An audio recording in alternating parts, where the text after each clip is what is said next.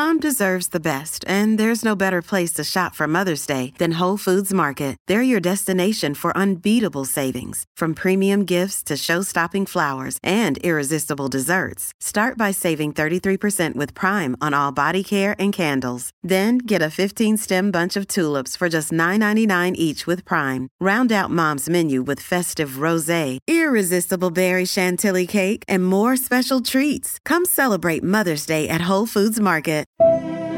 The Drinking Hour on Food FM. You're listening to The Drinking Hour with David Kermode in association with the International Wine and Spirit Competition, using the best in the world to judge the best in the world. Hello, welcome to The Drinking Hour with me, David Kermode. This week, what's in a glass? Well, more than you might imagine if this week's guest is to be believed. Daniel Primack has devoted his career to studying and selling premium glassware, most recently Zalto, and he'll explain how retronasal olfaction dictates our perception of a wine. Plus, later on, as ever, your IWSC medal winners to put the theory to the test. The Drinking Hour on Food FM.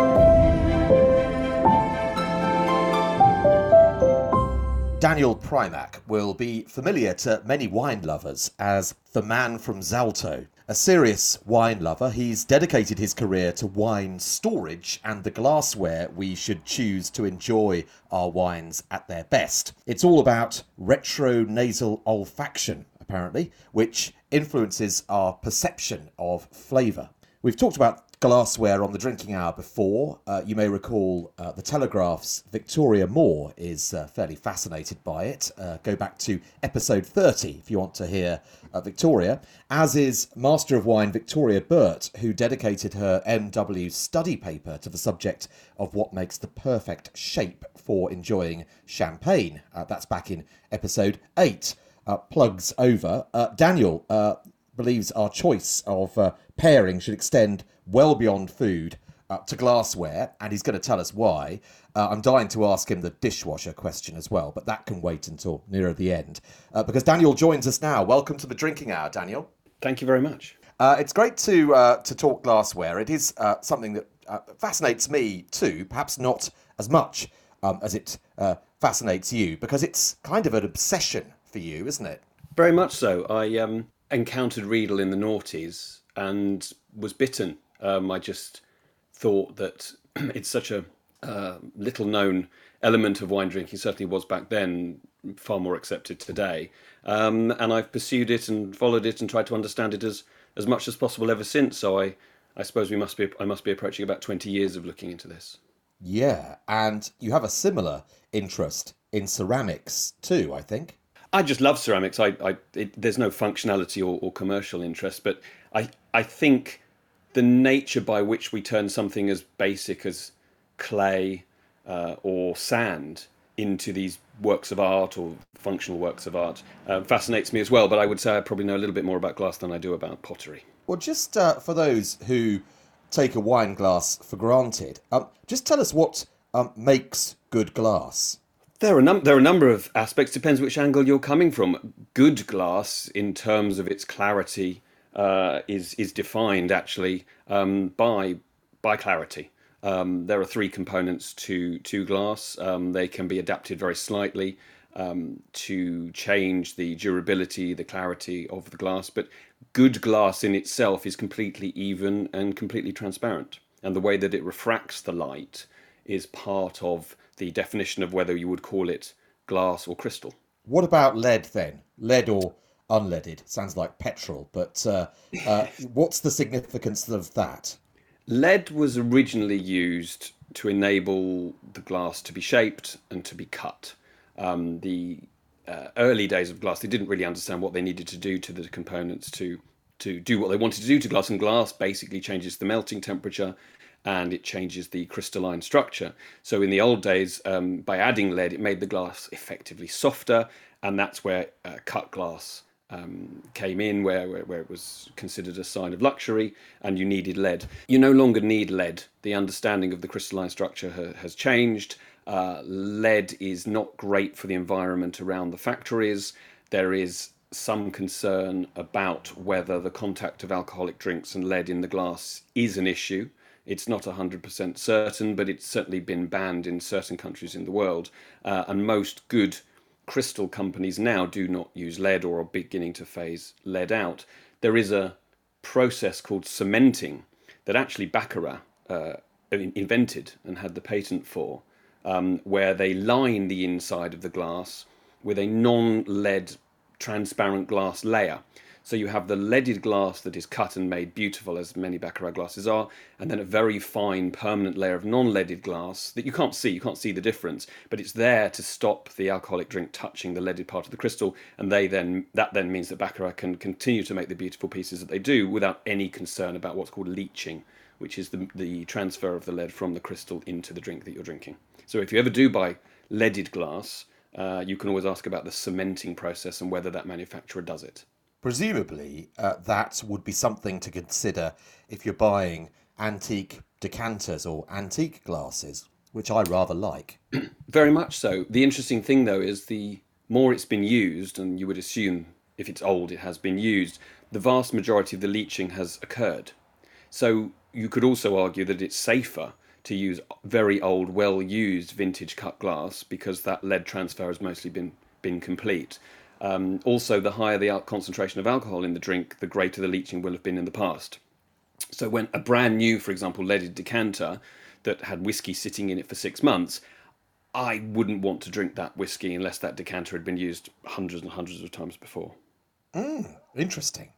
Uh, having enjoyed a glass or two with you a few years ago now, um, I know you have a, a deep love of wine um, and you're a bit of a, a fine wine connoisseur. Why did you choose um, to specialise in this area, storage and and uh, and glassware, rather than go into actually selling wine? I had a job outside wine in my twenties, and you know the bug you get when you're interested in wine.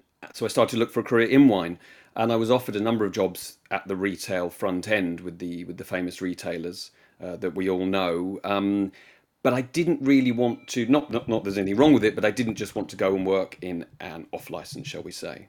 Um, and I was introduced to the people who brought Eurocave to the UK, uh, a chance meeting. Uh, hit it off with them. They were looking for someone to run the retail side of their business because they were historically simply importers selling Eurocave cabinets from a warehouse. They didn't have very much retail experience, and I already did. Um, and we brought together the commercial side of selling Eurocave with the front end retail experience that became the first shop that we had in New Cavendish Street in Marylebone, which was a wine lover's destination very much. Whenever people talked about which wine shops tourists should visit in London, we always got a mention. And we gradually became known as a Aladdin's cave of, of wine accessories and wine drinking equipment and wine fridges. And so I the, the niche appealed to me. I'm not bad at spotting areas of business that other people, I think, don't don't address particularly well. And it was not long after that, so I found a niche, found a product I like. I think I still think, even though I'm not involved in them, I still think Eurocave make a wonderful product. Uh, certainly one of the best on the market. And that's when I came across Riedel, who were nothing like the uh, the name that they are today. Yeah, tell us a bit about that because Riedel glasses are pretty famous these days, aren't they? Very much so. Riedel is the reason that almost all of us consider the wine glass to be important.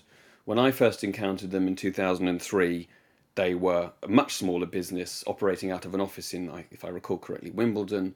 Uh, there were a few glasses in John Lewis, there were a few glasses in Harrods, but it was nothing like it is today.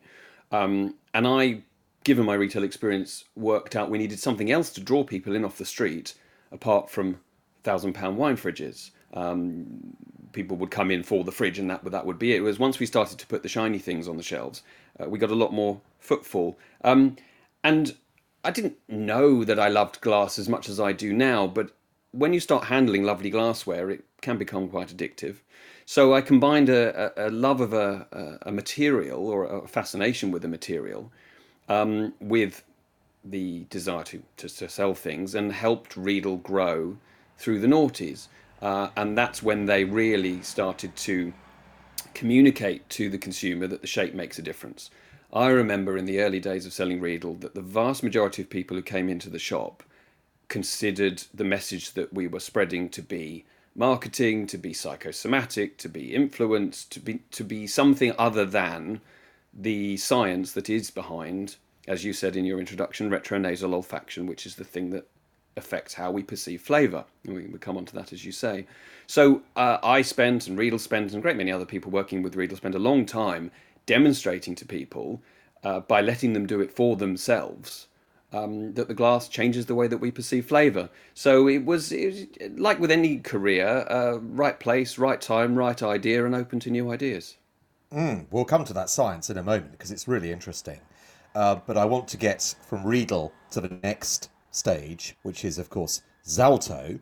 Uh, they arrived in this country in 2008, I think. So they're a, a newbie, even compared with uh, the likes of, of Riedel, um, as you mentioned. Um, tell us about Zalto. So, as Riedel were growing, they didn't deal directly with the consumer.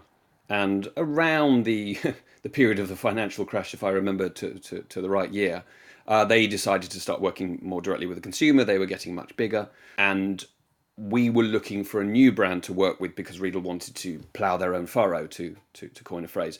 And um, quite simply, someone from Zalto walked through the door of the shop. They'd heard that we were rather good at selling wine glasses, put one of their glasses on the table in front of me, and I think within 10 seconds I decided I'd never seen anything like it, never felt anything like it, and was desperate to sell it and we we got on board with them in around around that time and due to really the product speaking for itself and how uh, new and how different and how original it was based on how light it was how it had uh, straight sides if you if you if you in, in the old days all glasses were tulip shaped based or egg shaped based on uh, Riedel's main designs and Zalto came along and revolutionized it with this straight sided glass of which I, I don't recall, I don't think there were any or hardly any on the market at all. Um, and Zalto, again, very fortuitously, uh, but because we built our reputation, it gave us the opportunity to retail their product, which we then doubled the sales of each year from the from the first year that, that we took it. And so they came along at, at the right time. They are expensive to most people, aren't they? Really? Depends what you mean by expensive. So if the glass is equivalent to a bottle of wine, they're not expensive if the glass is equivalent to 10 bottles of wine, then it is. Uh, given that once you spend 30, 40 pounds on a bottle of wine, you open it, you drink it, and it's gone. Uh, if you buy a 40 pound glass and you don't break it and you get to use it 100 times, 500 times, I, I don't know how many times I've used my glasses at home. I very, very rarely break one because I'm used to handling them. I think, like people who buy nice clothes, what, what do they talk about? Cost per wear? uh, or, or a fine pair of shoes. I think Prince Charles was quoted in the paper the other day saying he's had the same pair of British made shoes for 40 years. Uh, I would argue that they're not expensive. Mm, yeah, that's a good point. Certainly the wardrobe point, the uh, the clothes we buy that we wear again and again because we love them, and, and I guess that's uh, uh fairly similar with a, a glass like a Zalto, which uh, I, I, do enjoy uh, drinking from. Uh, we'll come later on to how to look after them because that's sure. Uh, really important too. But um, actually, I was curious: is there a supply of Zalto at the moment? Because on your website, virtually everything that I could find when I was doing my homework said it was out of stock. There has been a big supply problem since the beginning of the year due to COVID restrictions during 2020 and 2021. Um, all Zalto glass is mouth blown and mouth blowing and COVID do not mix. Uh, the Austrian laws were very strict. We here in Britain saw on the news how strict some of the, the laws in some of the countries were in, in Europe, uh, stri- even stricter than our uh, restrictions and lockdown. Um, it's uh, eight teams of eight men that blow the glass, and they were reduced to four. Four men were allowed to work in the same space, usually as eight, uh, which effectively halved production. So for two years, Zalto's production was halved, which means after two years, we've lost a year's production which would explain why we began this year with a year's delay. Um, it's been very frustrating. Normally, we are yes men. Uh, we don't turn people down. We don't turn customers away. But I have expect I have effectively spent two years very gently explaining, letting people down, and managing their expectation. It's slowly recovering, but because COVID came along at exactly the point Zalto's name was going into the stratosphere, demand was increasing exponentially just at a time when production was halved. And so, with everybody sitting at home finally, rather than being out and about during lockdown, everybody wanted to get new wine glasses. Not not just our brand, but all the all the major glass brands saw demand, and uh, demand for Zalto went through the roof just as production declined. So it's become uh, very difficult, but it, we're gradually making it back. It is we are delivering into retailers, but we deliver into a retailer. Uh, they sell out immediately, and then we deliver into another retailer, and they sell out immediately. So unless, unfortunately, people are on a waiting list or they manage to catch that retailer at the moment they get a delivery, I don't foresee normality returning until at some point next year. We are very gratified by the continuing demand, even in the face of limited supply. My God, that is a you know, a literal example of the pandemic uh, sort of wreaking yes. havoc on a particular industry. Um, yeah. you, it would be tempting to put up the prices given the demand, but I don't think you've done that, have you? Very little, very little. There isn't. There is an annual or a, a, an eighteen month, very gradual price increase because, um, which interesting. Your your question brings me on to the next challenge that we're going to be facing. Um, but the number one cost of producing mouth blown glass is labour, and the second cost is energy. Oh. And there are furious conversations going on. Furious as in not angry, but uh, intense. I, I choose a better word. Intense mm. discussions going on at the moment about the impact of energy at the factory level, which will most certainly translate through to uh, price increasing um, next year. We, we we try and put off price increases as long as we can. So a, a typical price increase would be two to three percent at best. Um, but we know that the price is a big factor in the buying decision. Um, obviously, at the very top of a segment where price is no issue, as it would be for someone that drinks extremely expensive fine wine, they choose the, the, the product that they want. But as we move down the segment, and, and we're still looking at a very affluent end of the market, uh, we do work very, very hard to keep the price of a mouth blown glass, and that's the key point. They're all mouth blown, as competitive as possible to reach as wider audience as possible. Mm. Why is mouth blown so significant in terms of the quality? You can achieve an end product with the handmade or mouth blown nature of a product better than a machine can achieve. It's as simple as that. A machine uh, takes a, a, a, straightforward shape, it blows very quickly and very hard, like a balloon, mm, expanding very, very quickly into a mold shape. And the precision and fine nature of um, the the mouth blowing can only be done done by mouth. The machines have caught up wonderfully. Uh, going back to Riedel, who who I'm still a fan of, even though I don't work work with them anymore, um, have invested huge amounts of money over the last few years uh, in machine technology that is better than anything else uh, elsewhere. And when you buy machine made glass that looks like or tries to look like handmade from Riedel, it is very good. But if you put the two side by side, you can still see a significant difference. Um, there are many uh, many things in our lives that are handmade or machine made, and in general, um, where you want something artisanal, the handmade or mouth blown nature of a product will always be superior. So when you go to the factory, which I assume you definitely have done, uh, there are people, uh, uh, uh men or women, I assume, um, standing round, literally blowing bubbles of glass. Are there? Yes, we have a kiln uh, which has molten liquid glass in it at around 1300 degrees C, hence the amount of energy required. Um, actually, the biggest the biggest amount of energy is, is, used to get the kiln up to that temperature. Obviously, you've got a maintenance part of that energy, which is still significant. But turning a kiln off is an extremely bad idea because um, you lose your mass and you, you, it, goes cold. So that, that's uh, semi-relevant to this point. Um, they pull out the prerequisite correct amount of um, molten glass, which is the first challenge, is how do you immediately measure exactly the right amount of glass that you need to blow this bowl? It goes on the end of a giant, shall we say, metal, long metal straw. You got one person blowing at one end, the other person holding the mold at the other end, uh, and then uh, creating the bowl, adding the stem, adding the foot, and it always takes two men to safely and carefully make one glass.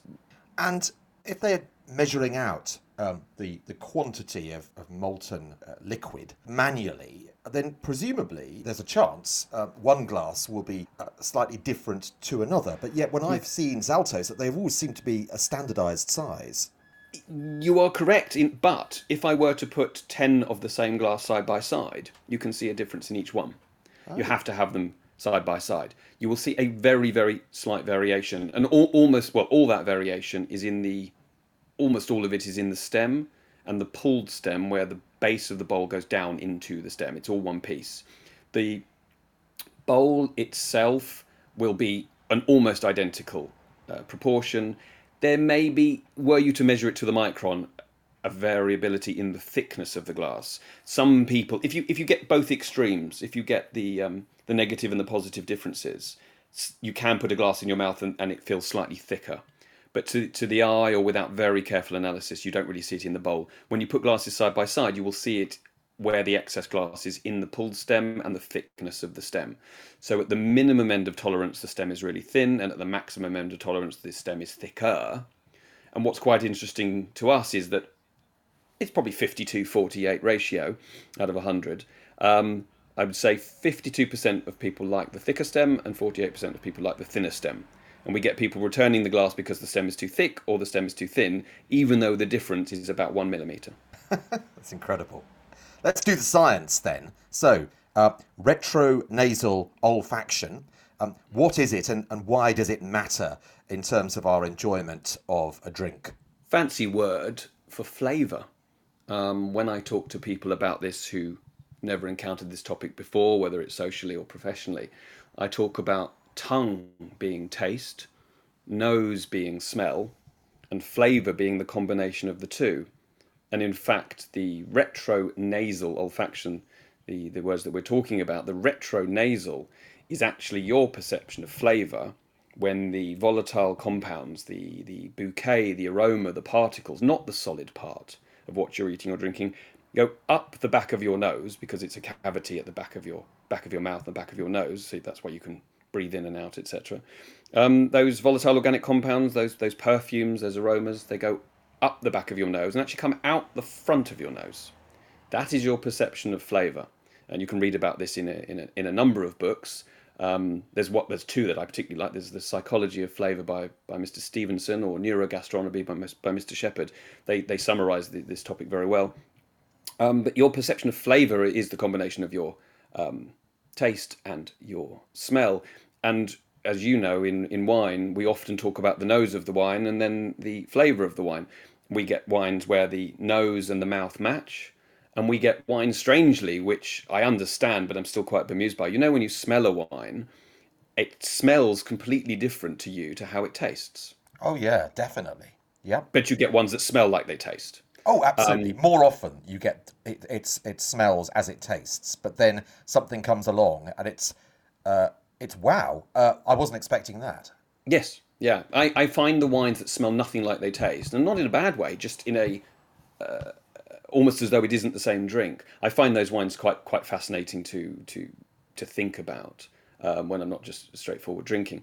And so that is your perception of flavour. It's not just wine. It's, it's coffee, it's chocolate, it's cheese, it's steak, it's, it, it's anything. Your, your flavour perception is your retro back of the nose nasal olfaction sense. And that is, that is what the wine glass influences when you drink. And I can break that down a little bit more for you if you'd like. Well, I was going to say, how's this been tested then? Well, it's tested. There have been scientific studies, um, but the problem is we don't drink in a laboratory. So I, I've seen the odd article over the years where scientists have managed to remove the impact of the wine glass on your retronasal olfaction and therefore then say the wine glass makes no difference. But we don't drink in a laboratory. And if you look at the conditions that those uh, laboratory tests uh, the conditions that were set. Nobody drinks like that. You have to have the head in a fixed position, and you have to do this, that, and the other. Um, we we drink in the normal world amongst friends in a busy environment with food, etc. Um, and uh, the the, the, the laboratory tests are, are those that, that, that can show it. But um, it's all it's it's anecdotal. It's a bit like it's a little bit like wine storage in the last 20, 30, 40 years, the various wine universities around the world have done studies to show that temperature and light affect wine. But it's been known for centuries that the way that wine has been stored affects its flavour. And it's been the same with wine glasses for a great many years. Um, the, the really niche end knew it. I would say probably in the 70s. I don't. I've not read or heard of anything of people coming across this topic before before the 70s. Um, and it's anecdotal. We've all experienced, we all can experience, it is repeatable by changing the glass and keeping the wine the same at the same time. Um, each day, your perception of flavour will vary. So uh, your test from one day to the next may change, but that's because of you, because of your hydration, because of your tiredness, because of your hunger, because of your overall health. But at that very moment where you pour the same wine into, into two, three, four different glasses side by side, you you yourself, and that's not you specifically, David, that's anybody listening, uh, you can see the difference it makes. And it doesn't have to be a brand like Zalto or Riedel. You can do it with any variety of drinking vessel you have at home, and you will find that the wine tastes different in the different vessels. And as we know, better wine is more complex, and the better the wine, the greater the complexity. The greater the complexity, the bigger the difference.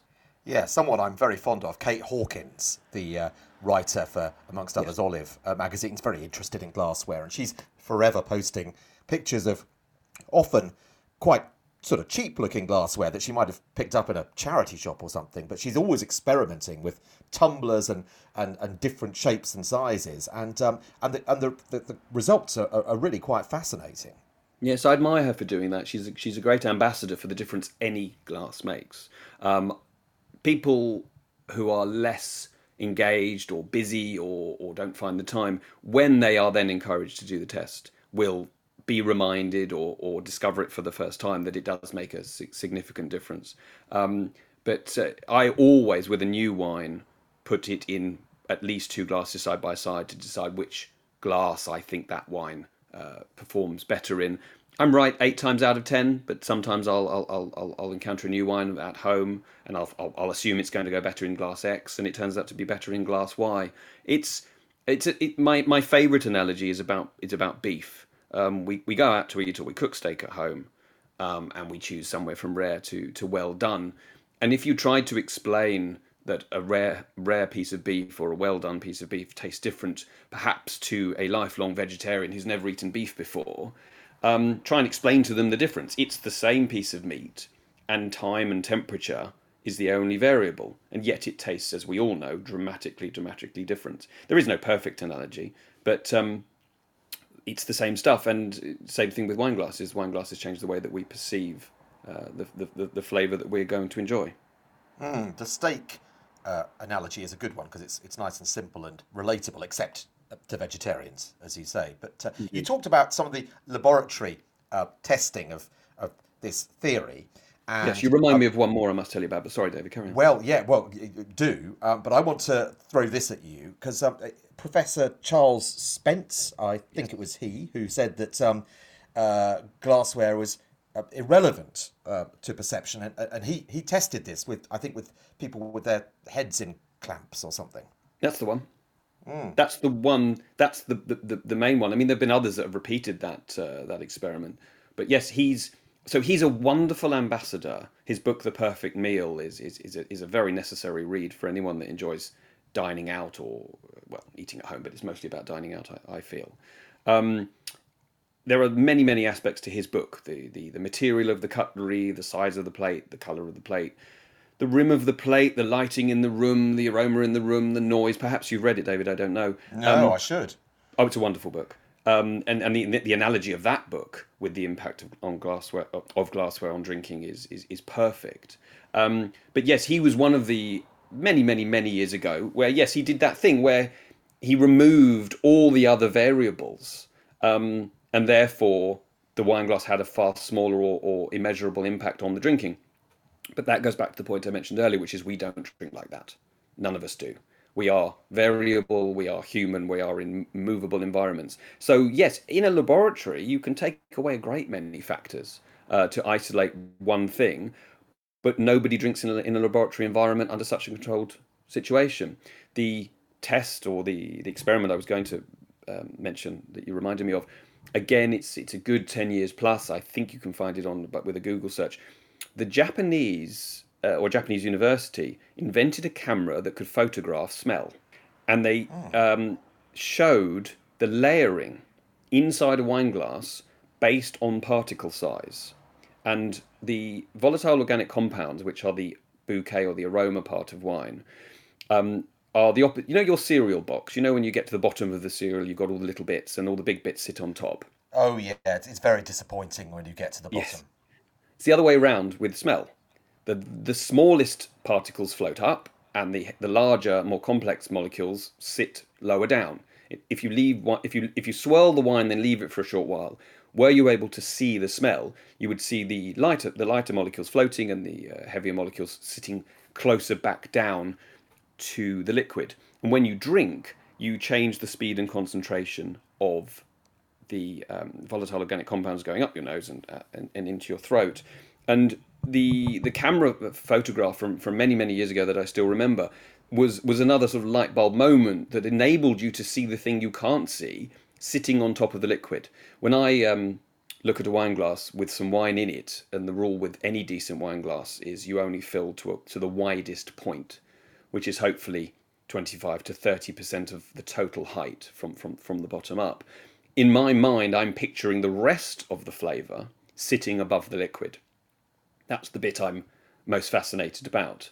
Uh, and uh, there's a joke that says um, a glass is neither half empty nor half full.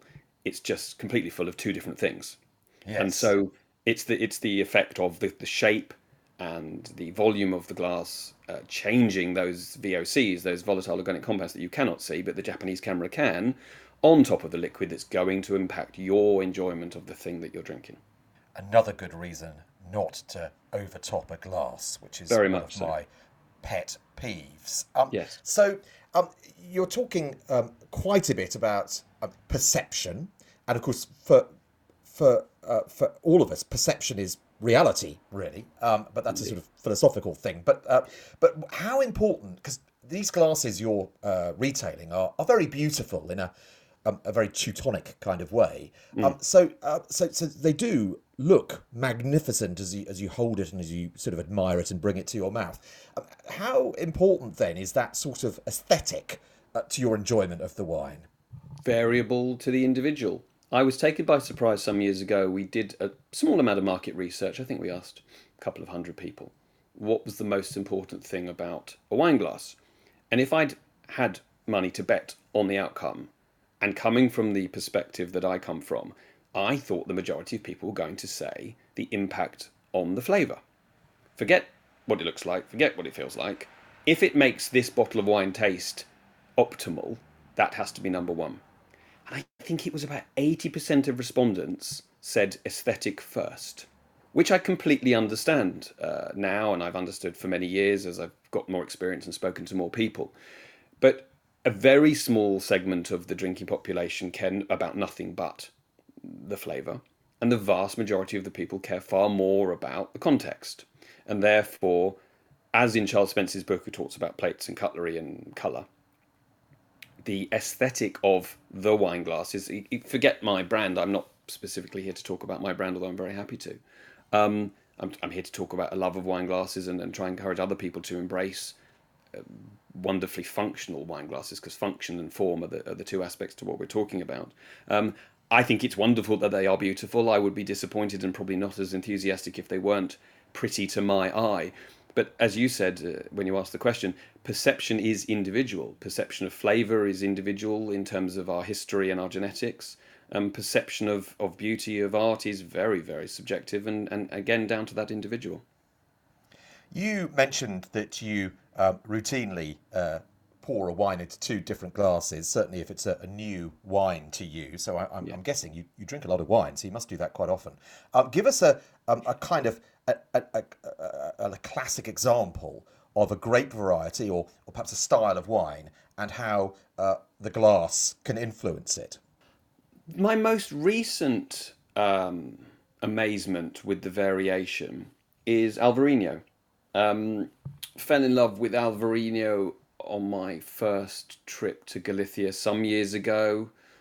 I had already been introduced to it by a, a good wine merchant friend of mine, Ben Llewellyn, who uh, owns and runs Carte Blanche. I think he was my very first introduction to the wines of northwest Spain. Um, but more recently, had access to more Alvarinho, bought more bottles from more of my favourite producers. Um, in fact, I'm involved uh, at, a, at, a, at a certain level in in a bottling uh, with Jamie Goode and Ben Henshaw of Indigo Wine. The wine's called Sal de Terra. That's um, done quite well and made by the fabulous winemaker Eulogio Pomares of Zarate, which I think is easily one of the best producers in Galicia. And the variation of Alvarinhos out there, I'm talking just, just for the topic of this conversation from Northwest Spain, and the different wine glasses, or at least the three wine glasses, the three key wine glasses, should we, should we say small, medium, and large, or uh, from from Zalto, it's universal, Bordeaux, and Burgundy. Um, the Bordeaux glass is my go-to glass. It's the one I enjoy most of the wines from. Um, the the first few times I started to play around, I would have said this Alvarinho in this glass, and that's one that surprisingly um, may not be the one you originally think. Some Alvarinos prefer a tighter glass, some Alvarinos benefit from a giant Burgundy bowl. The, the, the variation in that particular grape variety is huge. You, you and I and most most people have encountered far more Chardonnay than Alvarino. Chardonnay does perform very differently, but actually I would argue Alvarino, in my experience so far, has an even greater variety of of flavors and complexity in uh, in, in how it tastes. You mentioned uh, the price. Well, I mentioned the price. Actually, you mounted a, a spirited defence of the price, and that was uh, uh, that was uh, very convincing, actually. But cost per wear, yeah, cost per wear. If if if someone is setting out, uh, let's say I'm at um, university, uh, but I've developed a a, a real interest in wine, and for a lot of people, that's where it begins. So I'm going to buy some really good glasses, uh, but I haven't got the money, and in fact, you haven't got any Zaltos at the moment anyway, so I'm not going to get any. So, uh, does glassware have to be expensive uh, to be effective in the way that uh, you're uh, referring here? No, not at all.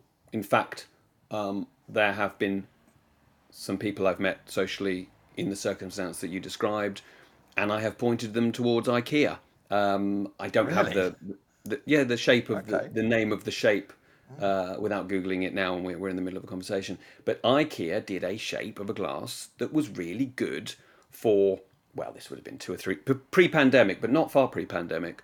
I think they were about a pound fifty a glass, durable, not that thick, well shaped. No, at at a at a level, it doesn't really matter whether you're at university or uh, perhaps you you you don't earn a fortune because you're actually doing a job that makes a difference to people.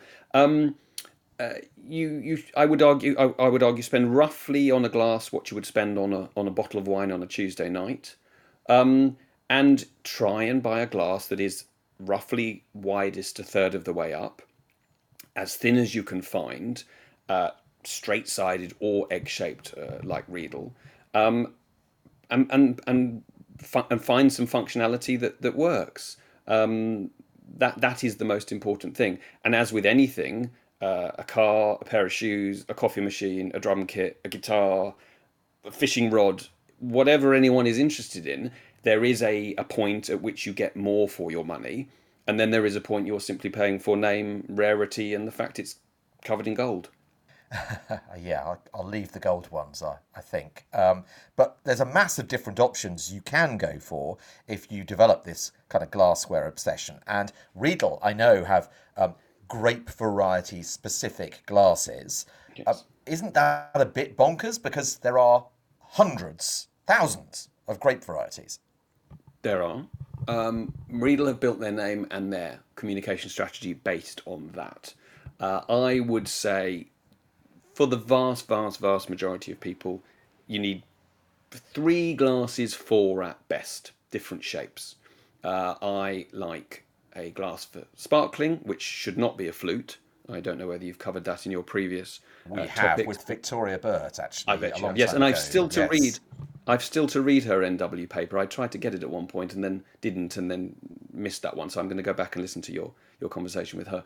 Um, but a, a, a, white wine glass, shall we say, for for sparkling, uh, a decent sized white wine glass or, or mid-sized glass for for, for whites, uh, a big bowl for reds. I mean that that's where you begin. Um, the the great variety specific element is where Zalto and Riedel differ.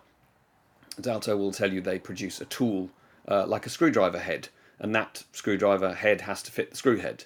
Um, and you can use Zalto's tools, of which there are essentially six totally wine glasses for everything. Um, but Riedel have their, their way and Zalto have their other. But I would definitely, at home, for anybody, suggest at whatever price point, a glass for fizz, a glass for white, and a glass for red. Mm. Good advice.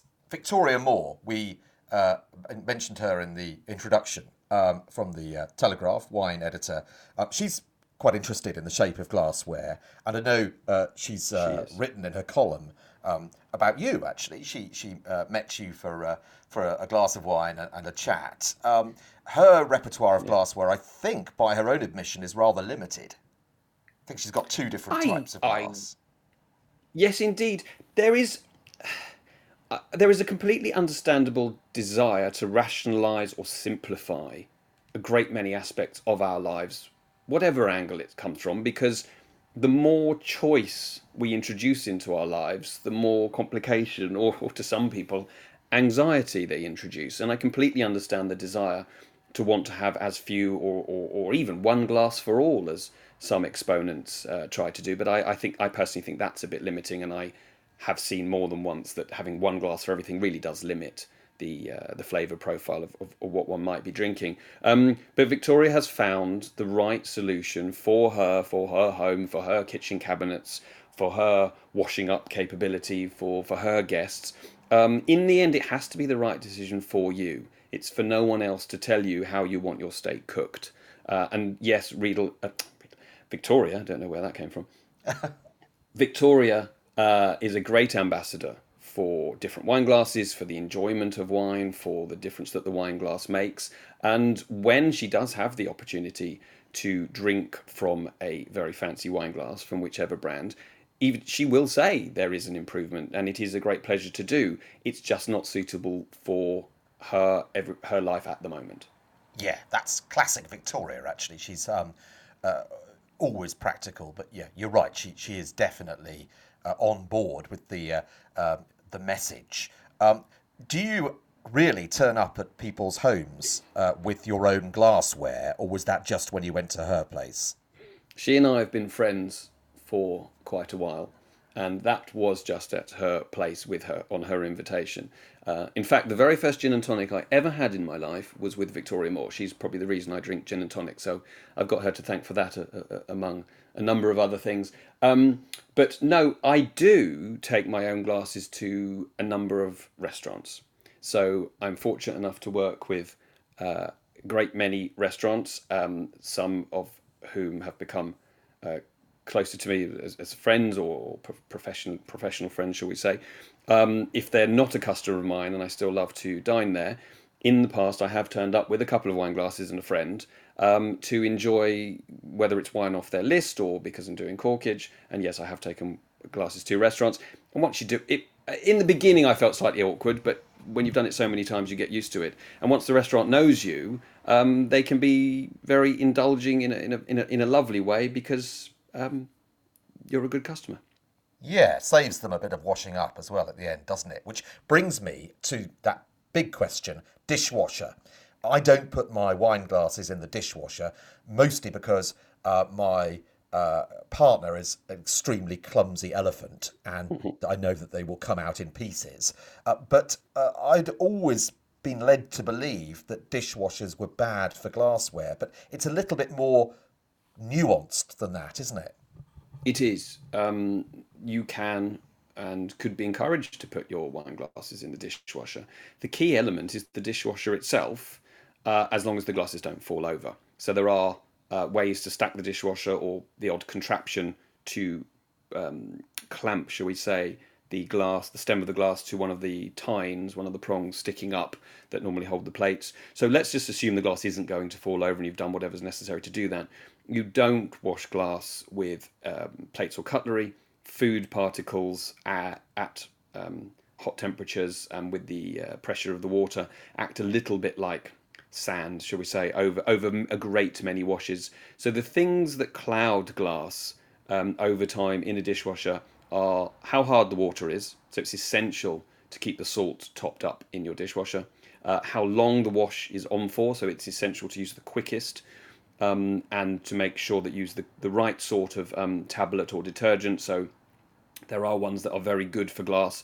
I would say the more value end of uh, dishwasher detergent is not to be used uh, because it can be abrasive or powder based, for example.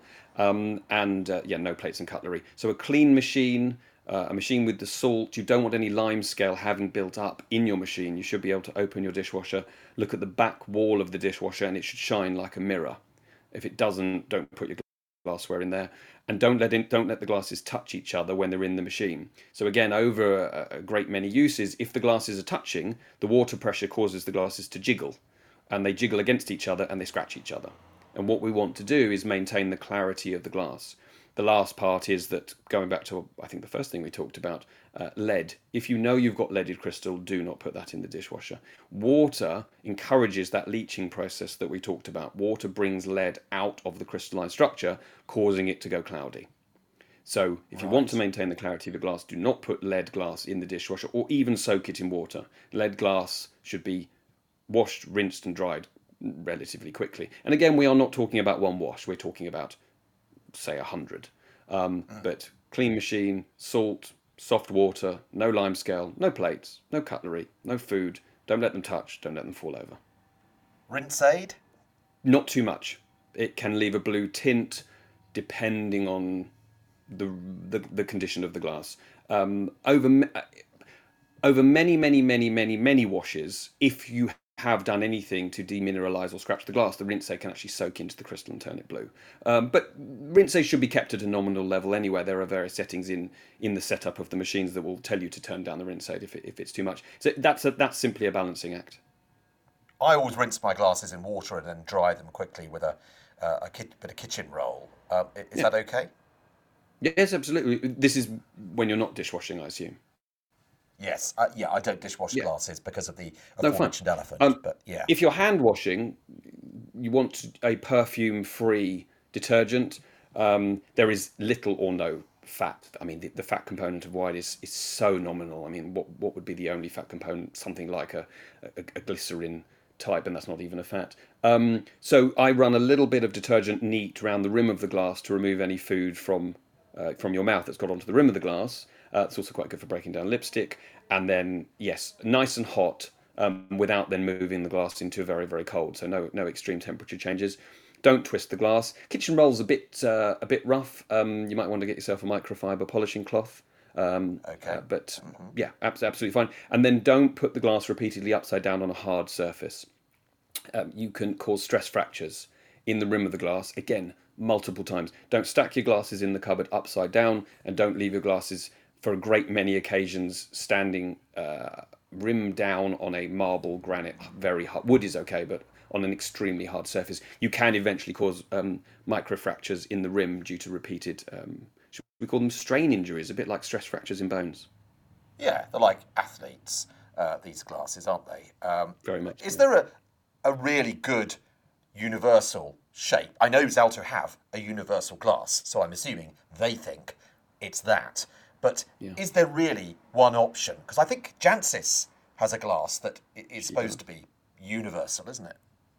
Well, it is. I mean, all glasses are universal in as much as you can drink from them. A jam jar is universal. Um, only you can decide which is your universal glass because you decide how you want wine to taste. Um, Jancis is again almost in Victoria's camp with wanting to rationalise uh, what she's doing, convenience, storage, simplicity. Uh, it's a wonderful it's a wonderful mouth blown glass. I would in fact say that Jancis's glass is, is one of the two or three best sparkling wine glasses on the market. Uh, if I was going to spe- try and pick a specific use uh, for it, but obviously Jancis will say it's, it is and most definitely is suitable for anything. But you might find an improvement in in in um, in a different glass from another brand for a different wine. Um, so Zalto's glass naming is historical. They came onto the market when Riedel was the was the big boy, and um, they thought they should call the glasses Burgundy, Bordeaux, Universal, Champagne, etc. I know for a fact that were they to, to launch today, they would simply call it Glass Shape 1, Glass Shape 2, Glass Shape 3, to not specify the contents. Uh, mm. Unlike Riedel's Zalto don't tell you what you should be putting in that specific glass. And therefore, I would be saying to you, oh, this Alvarino that I'm drinking, David, I, I prefer it in glass shape 3. Um, so Victoria has her universal glass. I have my universal glass. Jancis has her universal glass. You have to try out different wine glasses, uh, different shapes, different qualities, different price points, and decide does it meet your flavour perception requirements for your everyday drinking. Yeah, it's a good uh, point actually on, on the names of those glasses because it would also be a nice way of not pissing off uh, wine producers outside France as well, wouldn't it? Because you know naming it after champagne, Bordeaux, Yeah. Burgundy, etc. Yeah. Yeah. maybe they'll do that. I'm sure they. Um, uh, I'm sure they listen to you. Um, I- final I, question. um, just, just to conclude that topic, I almost always drink my white Burgundy um, from the Bordeaux glass, and people look at me askance when I put it, put use those words, but I've explained my reasoning for that. But I love for ninety percent of the white Burgundy I come across. Uh, the way it tastes from the Bordeaux glass, whereas a lot of people would say, "Why aren't you drinking out of the Burgundy glass?" So the name is simply a guide to differentiating the, the bowl shape. It is not a dictation of the contents of the glass. Right, gotcha. Well, on the subject of wine, uh, we tend to ask our guests on the drinking hour for uh, a desert island wine. Um, you can only have one, I'm afraid. What is it? At the moment because it changes your your your, your palate changes your your wine journey changes your experience changes. I am particularly in love with um, the um, tuscan montevertine. You'll know Pergol, Pergole Torte that's their top wine but i actually prefer their eh, their um, Vino, uh, the, the, the Tuscan, the Toscana, uh, Montevertine, uh, 100% Sangiovese, made very high up near Radda, and with a bit of age on it. Uh, at the moment, it is my desert island wine. Gotcha. Okay, well, uh, we'll provide that uh, should you find yourself stuck on a desert island, um, hopefully with a, a Zalto in hand. Um, thank you so much. It's really fascinating uh, subject matter. Really enjoyed it. Um, Daniel, thanks for joining us on the Drinking Hour. Thank you very much, David. The Drinking Hour on Food FM. You're listening to The Drinking Hour with David Kermode in association with the International Wine and Spirit Competition, using the best in the world to judge the best in the world. Just before we go, as ever, some recommendations to fill your perfect glass, whether it's Zalto, Riedel, or IKEA, from the IWSC Hall of Fame in 2022. Here's a gold medal winner from Tuscany, a Chianti Classico that would uh, most likely appeal to Daniel's palate. Tenuta Casenuove 2018 won 95 points from the panel, including Alistair Cooper MW and Master Sommelier Nicolas Clerc. Uh, here's what they had to say complex, subtle, and harmonious, velvet smooth tannins, tangy acidity, precisely balanced, demonstratively dark fruits, woody and solid, earthy underbelly of well integrated tannins, nicely spiced, and pleasing mineral freshness. Yum. Here is a silver medal winning Burgundy, uh, one from Naked Wines, uh, Saint Veran 2020 from Dominic Hentall, a former flying winemaker who's now producing wines in Burgundy. Uh, the judges, including Alistair again, and another MW, John Hoskins, alongside Svetoslav Manolev, uh, Master Sommelier, and Harry Crowther, uh, gave it 90 points. Here's the tasting note. Vibrant, juicy, fresh fruit characters with balanced, youthful green orchard fruit textures and excellent concentration make this an instantly appealing wine. And that's good value too. I checked it out. It's about £14 uh, at Naked Wines, so good value for a medal winning Burgundy. Vidal Fleury, Crozes Hermitage 2020, another silver medal winner. John Hoskins, MW, a judge again, along with uh, Ben Llewellyn from Carte Blanche Wines, who was mentioned earlier by Daniel. Uh, the panel said this expressive and juicy with gorgeous floral notes and fleshy red fruit flavours on the palate. Delightfully complex with a splendidly long, dry, herbaceous finish. Wonderful, they said. And I would agree, uh, huge fan of those Vidal Fleury wines. And of course, it's not just wine drinkers who are passionate about glass shape and size. Spirits drinkers are as well. Most especially, in my experience, lovers of whiskey. They get very particular about uh, their tumblers and so forth. Um, here's a gold outstanding medal winner Black Bottle Alchemy Series double cask blended Scotch whisky. It won 99 points, one short of the Magic 100 in the judging process this year. Unsurprisingly, that also made it a trophy winner, one of the best in show.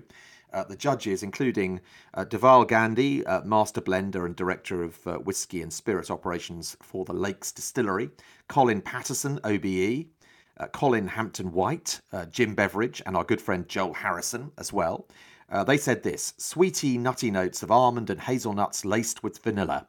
Smoky chocolate nibs, spiced fruitcake, potpourri, and barbecue sauce. A smorgasbord of rich and varied flavours, sweet, fine, and beautifully balanced.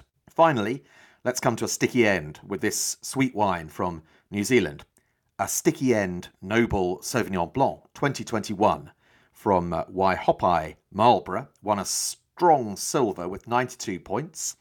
Uh, the panel, including Dirceu Vianna Jr. MW and also Freddie Bulmer, both uh, relative regulars on the drinking hour, said this rich, ripe apricot and mango notes with a savoury undercurrent of spices and ginger. Sweet, unctuous, and opulent, with good intensity and complexity and a long finish. And that's it, the drinking hour. Thankfully, uh, not coming to a sticky end, I hope. Uh, my thanks uh, to Daniel Primack. Really enjoyed uh, that chat about glassware and how to look after it too. Hope you did.